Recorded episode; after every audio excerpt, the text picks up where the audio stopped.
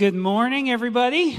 I am Caleb. I am uh, the most heavily and gloriously bearded member of the preaching team until they hold me down and shave me. But uh, it is good to be here together this morning. Uh, a couple specific things that I just want to start with this morning. First, I just want to give a shout out to what's been going on the last couple months up here in front with uh, Pastor Joe just bringing the heat every week. So I just want to say thanks to Joe. Maybe give him a little... This is much more enthusiastic. nine fifteen, they're not really a Joe crowd. ten forty-five, much more into him. Uh, but that's just been awesome to, to, to have Joe here and to have him uh, filling in in this time. And, and that's important because, like, like you've heard, after this uh, experience at, at twelve o'clock in this room, we're going to be having a meeting to talk about that Fulton Heights campus, what that's going to look like, answer questions, and get a little bit more detail about it. Uh, yesterday was three months until the doors open in that place. So there's a lot to do in a short amount of time. Would love to have you stick around afterwards, even if I have to just drag this out over and over. And the last song, we're just going to keep rebooting it over and over again to make it till twelve. Uh, if you are joining us online, a quick breaking news for you. We are going to be streaming that as well. So that is a change. We will be streaming it so you can uh, join us for that as well. If you were working your way here to be here anyways, please continue to do so. We did get special permission for you to like brush your teeth and brush your hair while this is going on so that you can be ready to get in your car from Online World to join us. All right. So with that all said, this is an interesting time of year, yes? Um, and one thing that is going on a lot, actually, too, are weddings and graduation ceremonies, right? It's kind of that time of year. These things are happening. And those are unique experiences because they are often outdoors. Um, it is hot this time of year. There's a lot of pressure and planning and stress that goes into it, um, and a lot of nervousness. So lots of things go wrong at weddings and graduation ceremonies. And if you've been to enough, you've probably seen something happen that was perhaps somewhat humorous for you watching, uh, maybe not so much for those who are participating in it. Um, I think of the unity candle that goes out at like the perfectly wrong time during the wedding ceremony, or like the groomsman that just drops. Uh, we were at a wedding years ago in South Carolina, and one of the groomsmen just went down, and they just dragged him off the stage and kept going. So it is a time that is ripe for things to go wrong. It's also heavily videotaped and pictured. So uh, your lunch or dinner conversation today is what has happened at a wedding or a graduation ceremony that you've been at or participated in that went wrong.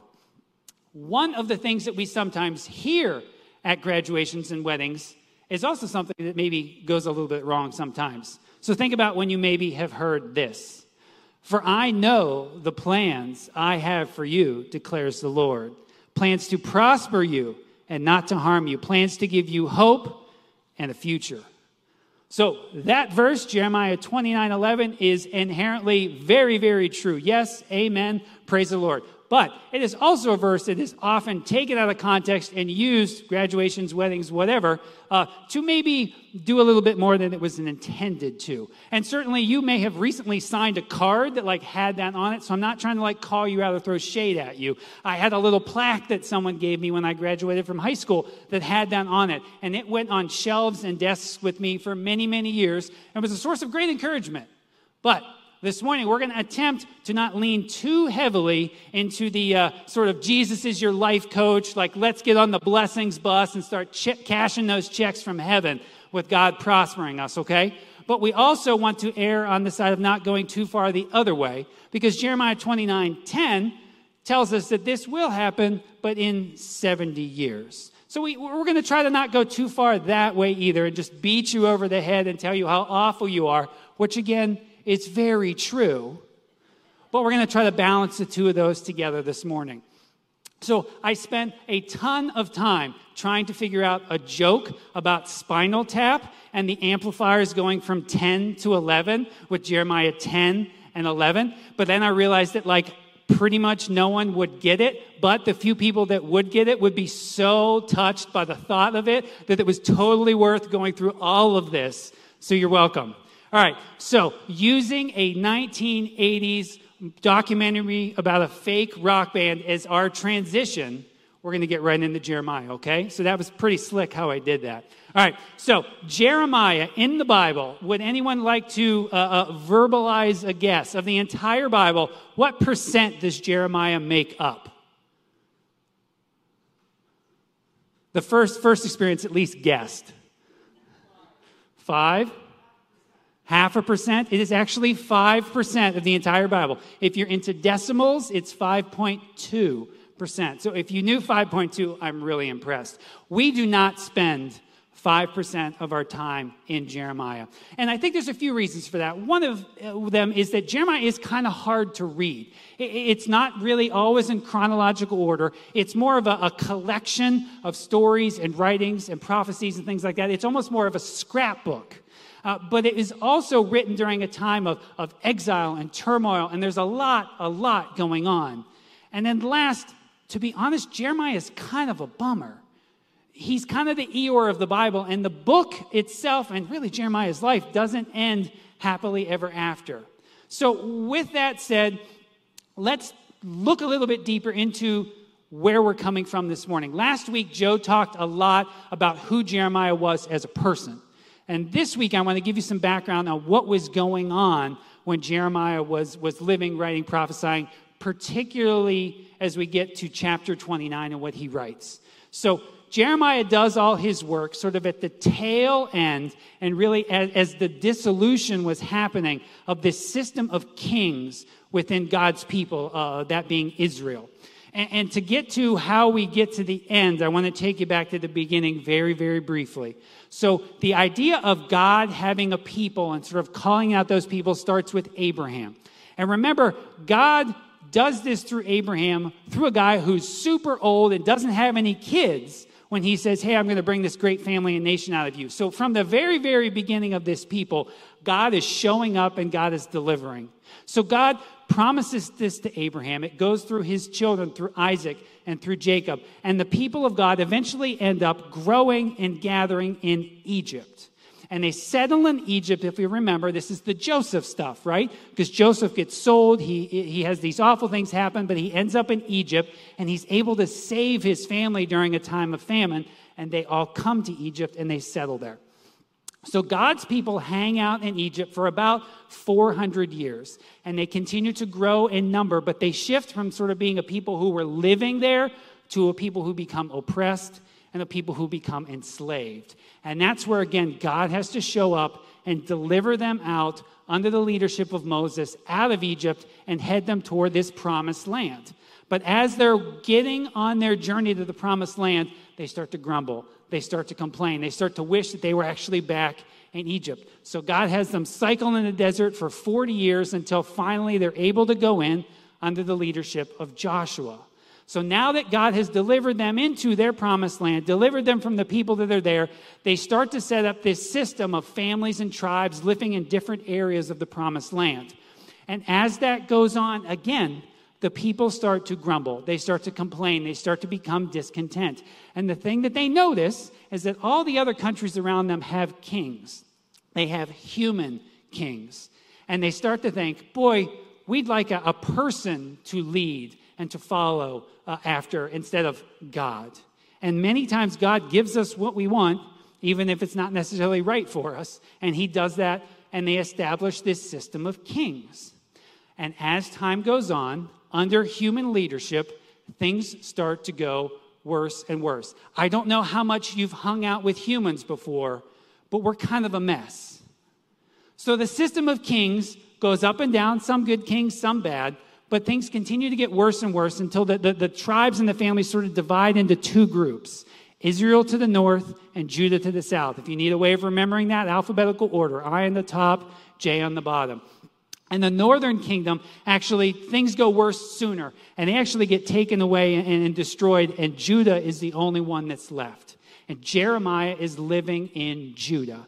And one of the things that Judah has going for it, particularly in the people's mind, is Judah is where Jerusalem is. So again, J and J, if you need to remember that. And Jerusalem is God's holy city. It's where the temple is. And, and it gave the folks this sort of false sense of, of reassurance that God would never let anything bad truly happen to them because Jerusalem was there, the temple was there. So Jeremiah is living in that time and in that place, and he's saying to them over and over again, we heard this last week, repent.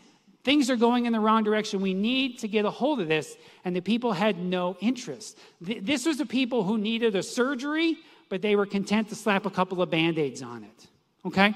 So this is where Jeremiah is at. He's in the southern kingdom, and the, the, the geopolitical time was when Babylon was on the rise. So Babylon comes and takes away sort of the best and the brightest, and this is Daniel. This is Shadrach, Meshach, and Abednego. They, come, they go away, they're taken to Babylon, and there's still some folks left, which include Jeremiah. And in chapter twenty-nine, he is writing letters to the people that have been taken away into exile. So, so what we see is we see a people who were stubborn, prideful. They would not listen. They had put their faith in political leaders and political systems that had failed them over and over again.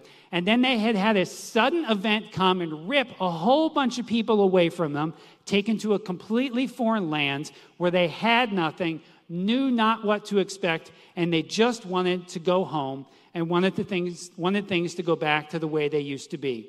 And I hope going through all that gives you some sense of how we can relate to what was going on at that time, with the world being chaotic, with things being uncertain, wanting things to just go back to the way they used to be. Whether it be personally, as the church, as a country, as a world, this has been a pretty bumpy last year and a half. So, chapter twenty-nine, one of the commentators I read basically uh, called it, Jeremiah writes some letters. And in this, he writes three letters, and we're going to look at the first of those this morning. Verse one and three in, ja- in chapter twenty-nine kind of give us the who, what, when, and where that we've just talked about. And we're going to talk through together in a little bit more detail the why and the how. So Jeremiah is writing for these folks really a letter of hope. He's telling them how to hope, and he's giving them a plan for hope that we're going to look through. And he gives them three things to do, and we want to look at what that can mean for us here. But, but, but, but, so important when we look at Scripture together. We have to remember to think about what it tells us about God. Because we have to remember that the God who wrote this is the God who saved those folks, and he's the God who has saved and will save us. Our thesis for this morning, if I can give away the ending, is that when we know that God is in control, we can see and accept that we're hopeless. Therefore, we can filter out the noise and find our hope in him alone. So that's where we're going. Let's get ready to get there. All right. We ready to get into the Word together? Are you excited for God's Word? Amen. I love it.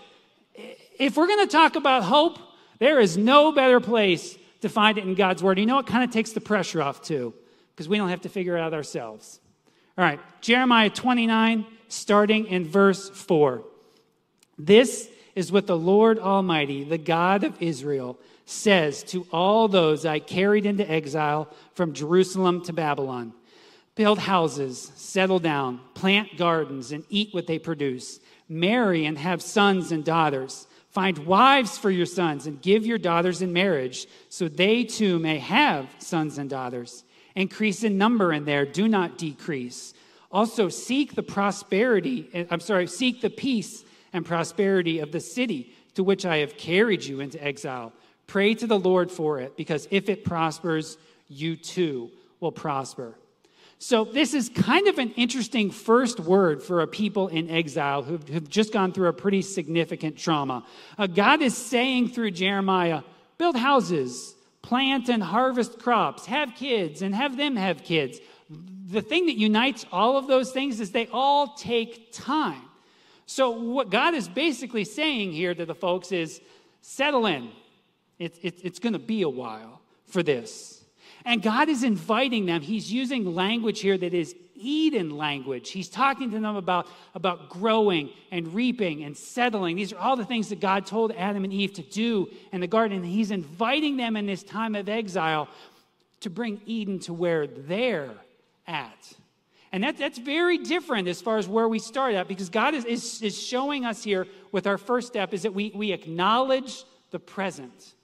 We acknowledge reality when it comes to the struggles that we have and to the hopelessness that we feel. We can't deny what's happened or just kind of pretend it didn't uh, happen. We need to admit that it's, it's, it's what's going on. And I think there's often a temptation to try to like shift the focus, to, to, to put our mind and, and our thoughts into something else or a, a new passion or a new interest and just kind of block it out by doing other things. Uh, or maybe looking at the failings of someone else and saying, oh my, well, things may be difficult for me, but oh, let's pray for them. They are really in need. There's also a sense that we just try to hide it. We try to put up a false sense of who we are when we go out in public, when we present ourselves online. Uh, we try to whitewash things and say that uh, the way that things are for us is, is much, much better than what's actually going on. And there's a little bit of a piece here that, that, that I, I know a secret. I know that you are not doing as good as you're acting like you're doing this morning. And you know the reason I know that is because I'm not doing as great as I'm acting like this morning. But this is the game that we play, right? How are you doing? I'm doing great. I'm blessed. Uh, the pictures that we put up, the way that we reflect our lives, it's just not true. We're, we're putting out lies to everybody because it's easier than acknowledging what the, what the things are that are really hard inside right now. The other piece that we may try to do, and I am a classic for this, is we try to fix it ourselves. We take the issues and the problems that are in front of us and we say, aha, I can come up with a five-step plan to address that problem and fix it. Thank you, God.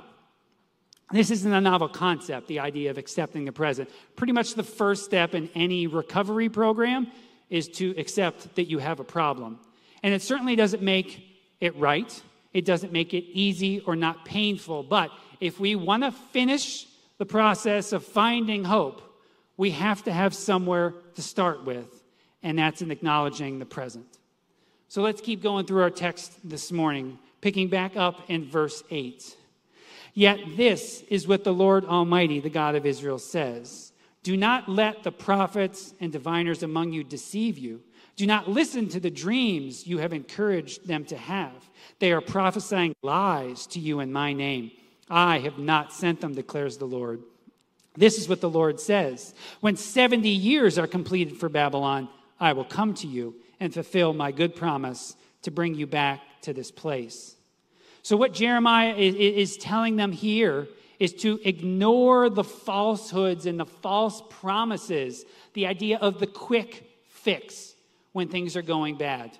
When we're in a time of struggle or difficulty, we naturally are looking for hope. But what that creates is, is this vacuum where anything can kind of come along and be that hope or that solution for us. It can be our salvation in pretty much any sense of the word. It's the idea of the mirage in the desert that we see and we think, ah, I will get there and it will fix it. And we get there and it's not even there. And I think a newer piece to this challenge is the amount of information that we have out there. With technology, we can find so many things, and so many things are put at us now that say this is the thing that will that will fix everything. And we can also find anybody who will agree with the ideas that we come up with of what will fix or solve our problems. Buy this, do this, go there, experience this, be with this person, accomplish this. These are all sort of hopes that the world and society offers to us. But if you've ever accomplished any of those things, you find that it's, it's like trying to hold on to water. It goes right through, and the next thing comes along that says, ah, well, if I do that, that will really be the thing that gets me along. And personally, this is a really big uh, uh, challenge for me. I am chronically discontent. Well, actually, when I wrote this out, I wrote incontent, and it auto-corrected to incontinent, which is a very, very different situation and maybe an overshare. Uh, but I am personally chronically discontent.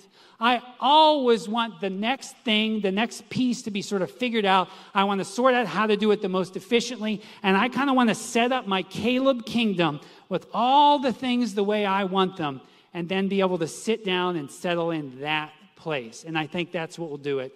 And I never get there. And I'm chronically discontent.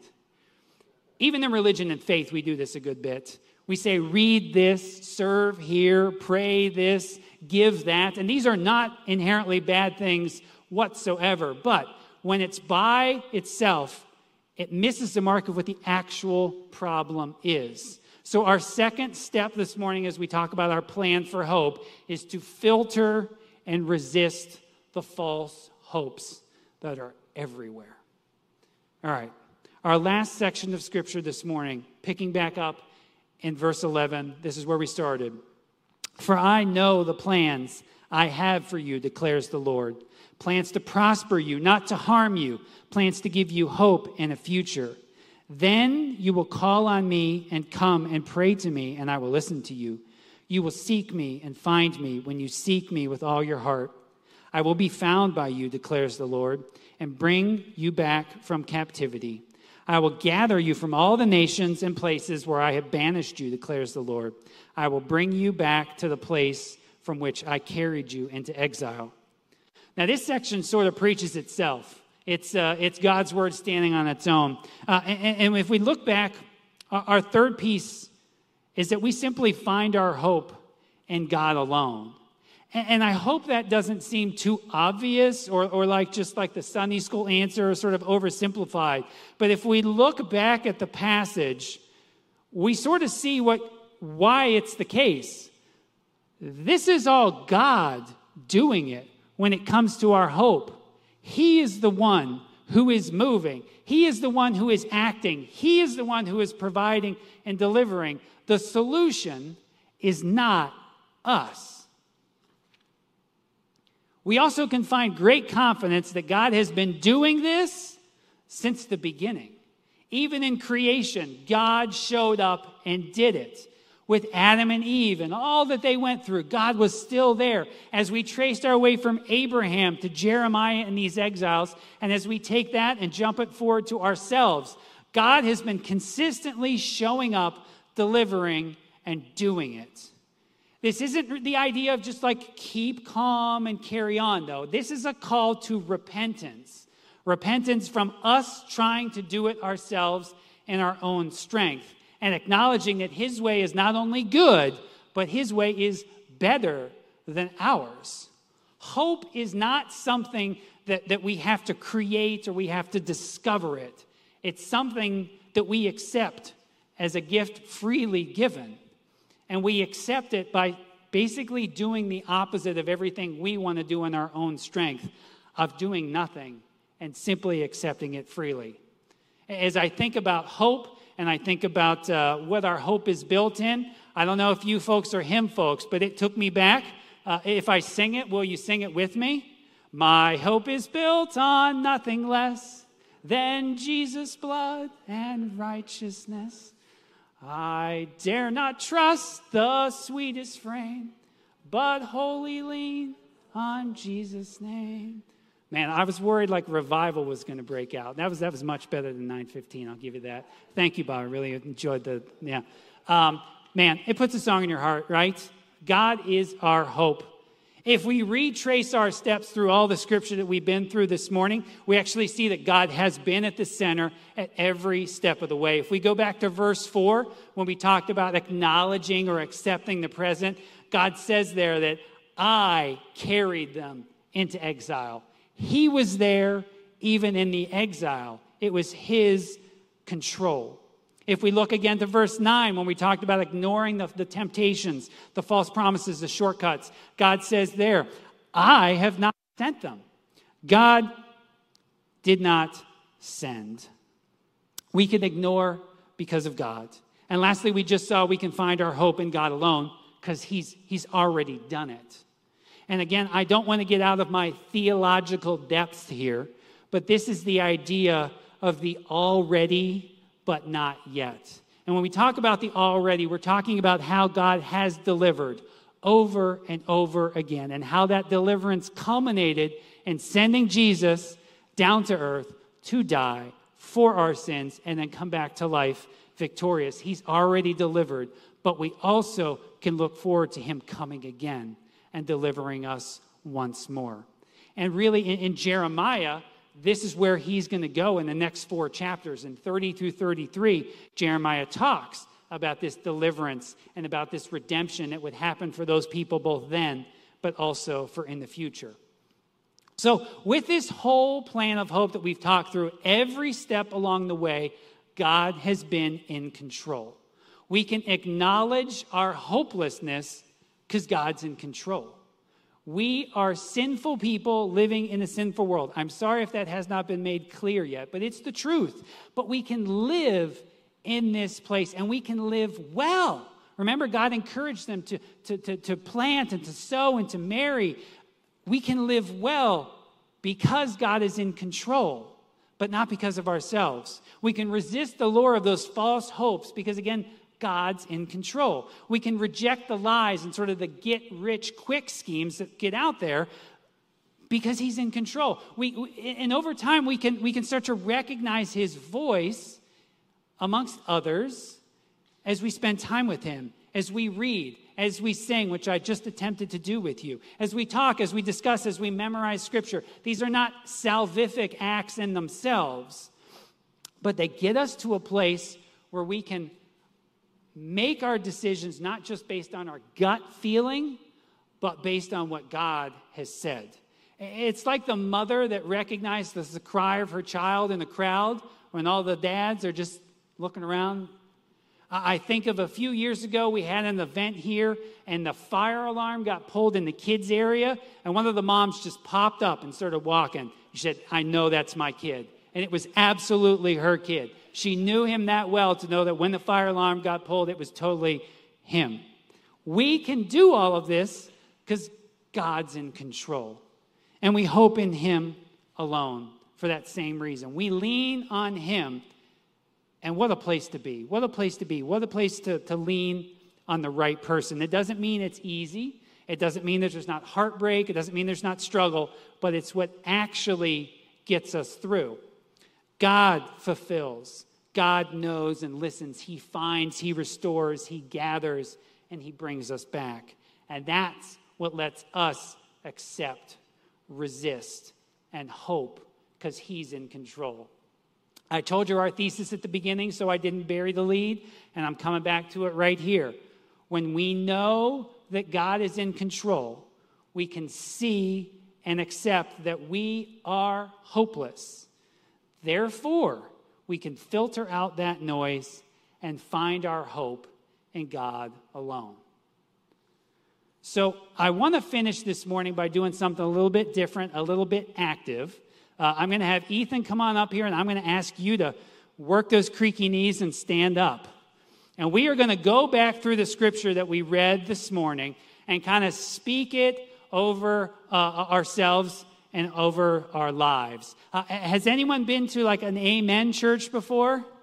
Oh, there we go. We got a couple. All right. And so we're going to try to try to get a little into this, and I'm going to ask you to, to exercise this amen. Because when we say amen, it means sort of, so be it, so be it, let it let it happen. So we're going to go through each verse in this section that we read. And I have something for each verse that I've sort of written out a little bit. And I'm going to read that for us, and then we're going to acknowledge that we still hope in God because he's in control. And then I'm going to toss it back to you for the amen. But but I want it, I want it to have some, some gusto to it, okay? So none of this... Uh, simple amen. All right. Do, do you want to practice, or you feel like we got it? Okay. All right.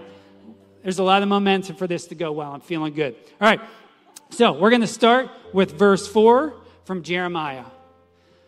When I am suffering the consequences of my own mistakes, I will hope in you alone, because you are in control. Oh, when I am trying to build and live, but it is taking way longer than I thought, I will hope in you, because you are in control. When relationships are hard, disappointing, or non-existent, I will hope in you alone, because you are in control. When it seems like those around me are all against me, and I'm I'm lonely, I will hope in you alone, because you are in control. When I am tempted by an easier way out, a distraction, a promise that seems too good to be true, I will hope in you alone, because you are in control. when your word is twisted, God, but it just fits what I want to do so well. I will hope in you alone because you are in control. When it's been seventy years, or just feels like it's been seventy years, and nothing is happening, I will hope in you alone because you are in control. Amen. When the future is unclear and I just don't know what to do, I will hope in you alone because you are in control. When I am or I just feel far from you, I will hope in you alone because you are in control. Amen. When my heart is broken, confused, and I am lost, I will hope in you alone because you are in control. Amen. And then last, when I have lost everything and I'm so far away and there are no answers and I'm angry and I'm sad and I'm tired and I'm lonely and I've tried everything and I'm I'm running out of options, I will hope in you alone because you are in control. Amen. Let's pray. God, you are in control. Simply put, end of sentence. But God, we are people that are desperate for that control. We want it so bad. And we just don't learn that when we do it on our own, it fails over and over again, God. But you are there to pick us up every time. We praise you for that, God. God, help us to accept where we're at and know that you're still with us, but it is where we're at.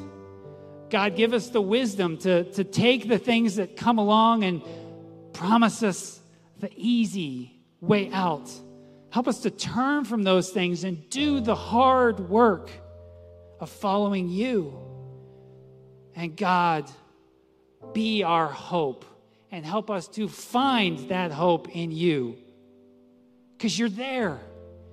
You've done it already. You'll continue to do it. And you will do it again someday. It's in Jesus' name that we pray all this. Amen.